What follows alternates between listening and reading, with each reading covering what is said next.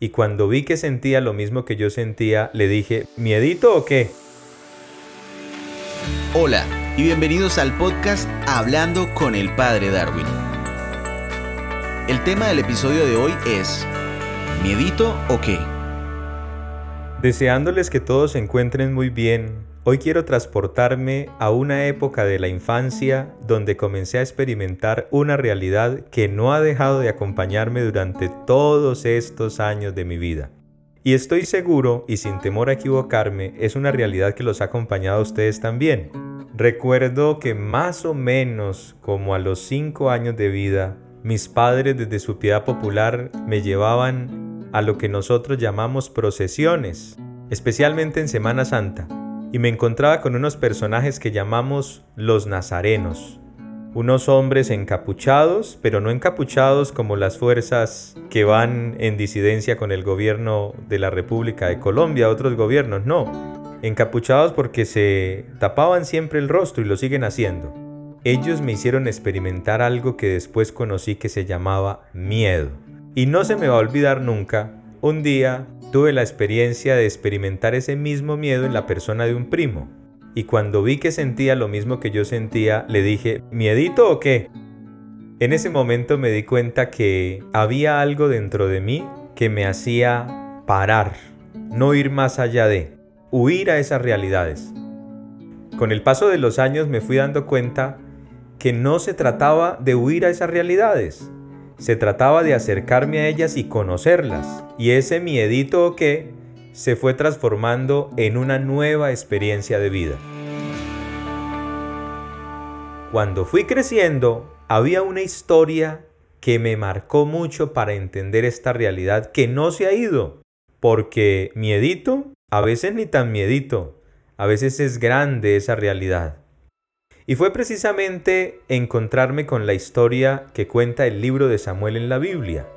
Una historia de dos personajes fundamentales, David y Goliat. Recuerdo mucho que el papá de David lo envía un día a encontrarse con sus hermanos, que eran los hermanos mayores. Y eran mayores por la edad, pero también mayores por sus capacidades, según cuenta la historia.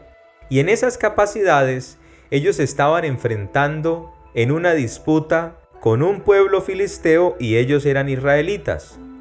El papá de David estaba preocupado porque sus hermanos estaban en el combate pero no se habían alimentado, entonces lo envía a él por ser el hermano menor precisamente a que les lleve alimento a sus hermanos. Y cuando llega a llevarles el alimento se da cuenta que un hombre de más o menos 3 metros con tremenda armadura, se llamaba Goliat, retaba a su pueblo. A él le llamó mucho la atención y dijo, ¿qué pasa? ¿Qué vamos a hacer con este personaje? Y entonces se dio cuenta que ninguno de los que estaba ahí había asumido el reto de tratar de enfrentarse a Goliat, a ese miedo que estaba en el momento. El miedo aparentemente es grande, aparentemente es fuerte, pero el punto es saber cómo me voy a enfrentar con el miedo. David era un hombre pequeño, en años y en estatura, tanto así que cuando comenzó a preguntar que si podía enfrentarse con él, todo el mundo dudó, nadie apostó un peso por él. Pero él se fue al que podía darle la aval en el enfrentamiento, al rey Saúl. El rey lo vio y dijo, ¿pero qué? ¿Y usted cómo lo va a enfrentar? ¿Qué fuerzas tienes? Bueno, pues él apeló a una fuerza que viene del interior y es la fuerza de la vida espiritual. Dios me va a ayudar, Dios me va a sacar adelante. Bueno, pues entonces vaya y que Dios lo ayude.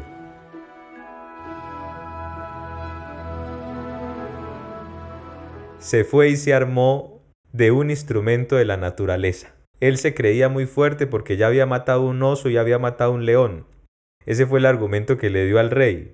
Se fue al río, sacó unas piedras, sacó cinco piedras, las escondió en su bolsa y llevaba su onda lista. Pues cuando se envalentonó con el hombre de tres metros, se dio cuenta que se burlaba de él. Así sucede en la vida, los miedos tratan de burlarse de nosotros, porque nos hacen sentirnos incapaces. Pero el punto es conozcamos ese miedo. Y conociéndolo, busquemos de una u otra manera su punto débil y enfrentémoslo. David se dio cuenta que podía enfrentarlo con dos instrumentos muy pequeños, pero la clave era dar en el punto. ¿Cuál es el punto al que tú no le has dado y sigues afrontando y guardando miedos y temores en tu vida? Estudia el miedo y da en el punto. David se armó en el momento de la batalla y el miedo que parecía tan grande, tan grande y tan poderoso y que absorbía y que nadie era capaz de vencer y que tenía manipulado a todo el mundo, se cayó en menos de nada con una pedrada en la cabeza. Hay que tirarle piedra a los miedos, porque los miedos crean en nosotros angustias y desconfianzas y nos hacen de una u otra manera paralizarnos, pero también el miedo hace que nosotros seamos capaces de poner barreras que nos ayudan a buscar mecanismos para no caer en lo que no conviene, pero también para afrontar lo que siempre conviene. ¿A qué le tienes miedo? Uno podrá decir, oiga, le tengo miedo a las alturas, le tengo miedo a la soledad, le tengo miedo a hablar en público. El punto es, conoce el miedo y busca ese lugar al que tienes que apuntarle para vencerlo. ¿Le tienes miedo a la muerte? ¿Le tienes miedo a la enfermedad? ¿A la falta de una estabilidad económica? ¿A los fantasmas? ¿A los muertos? Y aquí en el punto de los muertos no se me va a olvidar nunca una expresión de un amigo mío. Usted téngale miedo a los vivos, que eso sí le hacen a usted daño y le ponen la zancadilla y hablan mal de usted y lo critican y son capaces de clavarle el puñal, como dicen algunos. ¿A qué más le tienes miedo? ¿Fobia a algún animal? ¿Le tienes miedo incluso también a una persona? ¿La ausencia de tus hijos en el hogar? ¿Por qué no comienzas a enfrentar estas realidades y a darte cuenta que tú eres superior a estas cosas? Que son barreras, bien. Que son alertas, bien. Pero que no son superiores a ti. Es como cuando uno se va al cine y se mete en el cuento de las películas de terror. A mí me encanta ir al cine. Bueno, en este tiempo casi no porque la verdad el hacinamiento en una sala de cine me produce miedo, la verdad, me produce temor. Lo cierto es que me encanta ir a ver películas de terror para esperar la escena donde está el momento de suspenso y va a salir aquello que ya sabemos que nos da miedo, pero que nos encanta ir a ver y en ese momento pegar el alalido y comenzar a ver como todo el mundo cierra los ojos. Resulta y pasa que a los miedos no hay que cerrarles los ojos, a los miedos hay que abrir los ojos para poder afrontarlos, asumirlos y salir de ellos. Esos tipos de miedos que a veces están más en la imaginación que en la vida cotidiana son los que tenemos que apostar por vencer. ¿Cómo más los vencemos? Conociendo más acerca de eso que nos produce miedo, ¿no? ¿Por qué temer? ¿Por qué temer? Conocer un poco más acerca de eso que nos causa miedo, que nos causa temor, es fundamental porque de una u otra manera nos arma de realidades que nos hacen combatir ese temor, ese miedo. Si volvemos a la historia de David, uno se da cuenta que él indagó de una u otra manera con los que tenía al lado y al escuchar a ese miedo que era grande, que era poderoso, que estaba absorbiendo a el ejército israelita, pues él pudo afrontarlo. Entonces también estamos llamados a eso, a afrontar precisamente conociendo el temor, conociendo el miedo y tratar de ahondar en él, para no quedarnos en él, sino comenzar a salir de él. Entonces, por ejemplo, si tú le tienes miedo que tus hijos se vayan de la casa, por ejemplo, y que te quedes solo, pues tienes que comenzar a entender la vida no está comprada por las personas que estén a tu lado, sino la vida está comprada en la capacidad que tienes para asumir y afrontar las realidades que se van presentando y saber que un día ellos que no son propiedad de los esposos o de los papás un día se van a ir.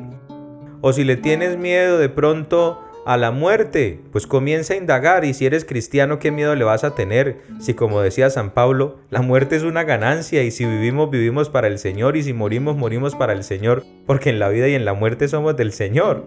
Entonces, uno tiene que conocer acerca de esas realidades que causan temor para no dejarse absorber por ellas y sobre todo para sacar la comba al palo, como decimos nosotros. Otro punto importante es aprender a confiar en uno mismo, porque somos la perfección de las perfecciones.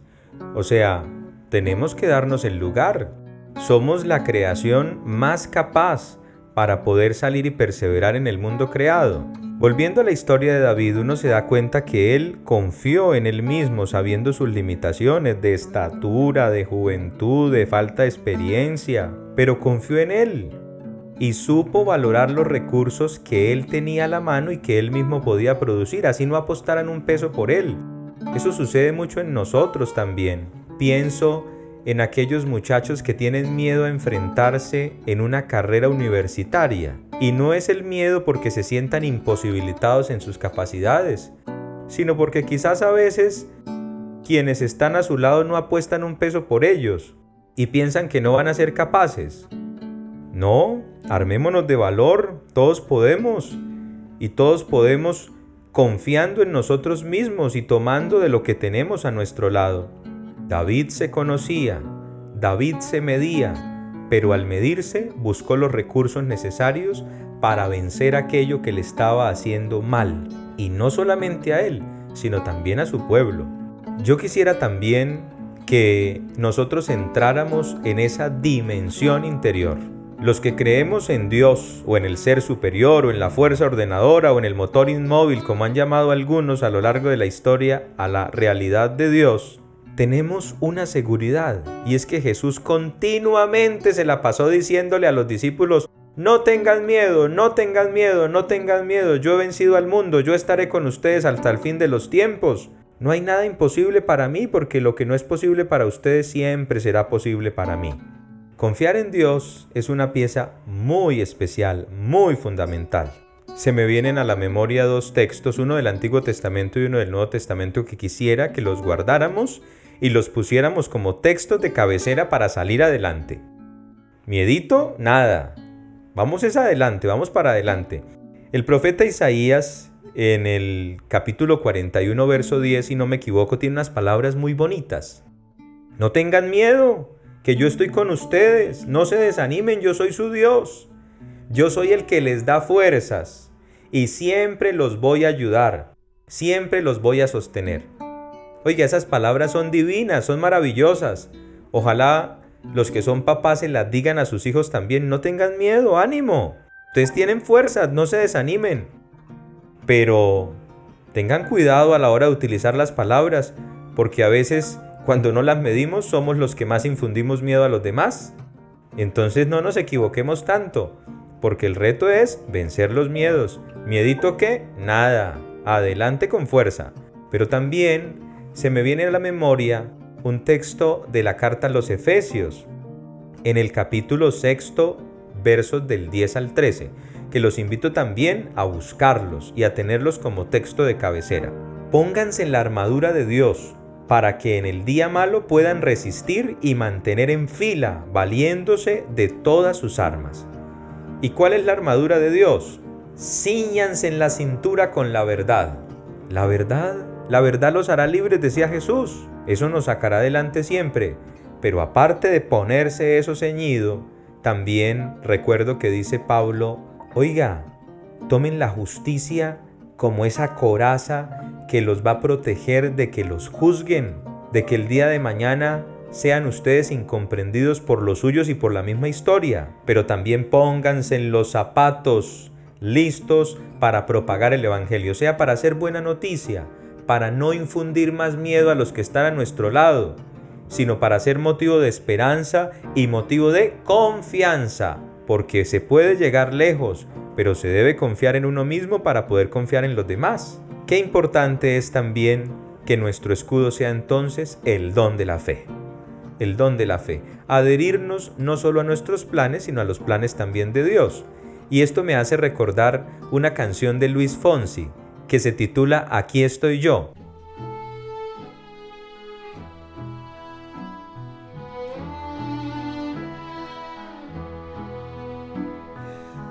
Aquí estoy yo para hacerte reír una vez más. Confía en mí deja tus miedos atrás y ya verás.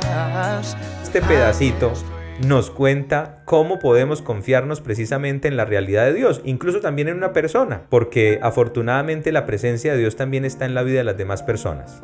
Luis Fonsi decía que confiarnos en nosotros y confiar en otro nos hace reír, nos hace cambiar el semblante. Hay que dejar los miedos atrás y ya veremos qué va a pasar.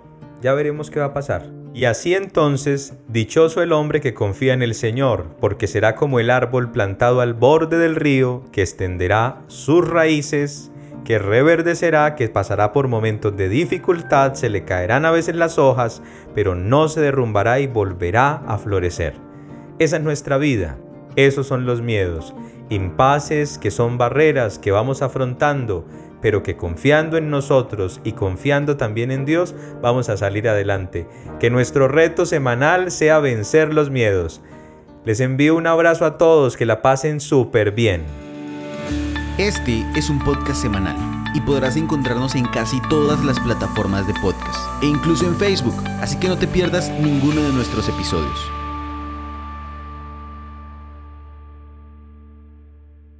Grabado y editado por Cruz Ideas Creativas.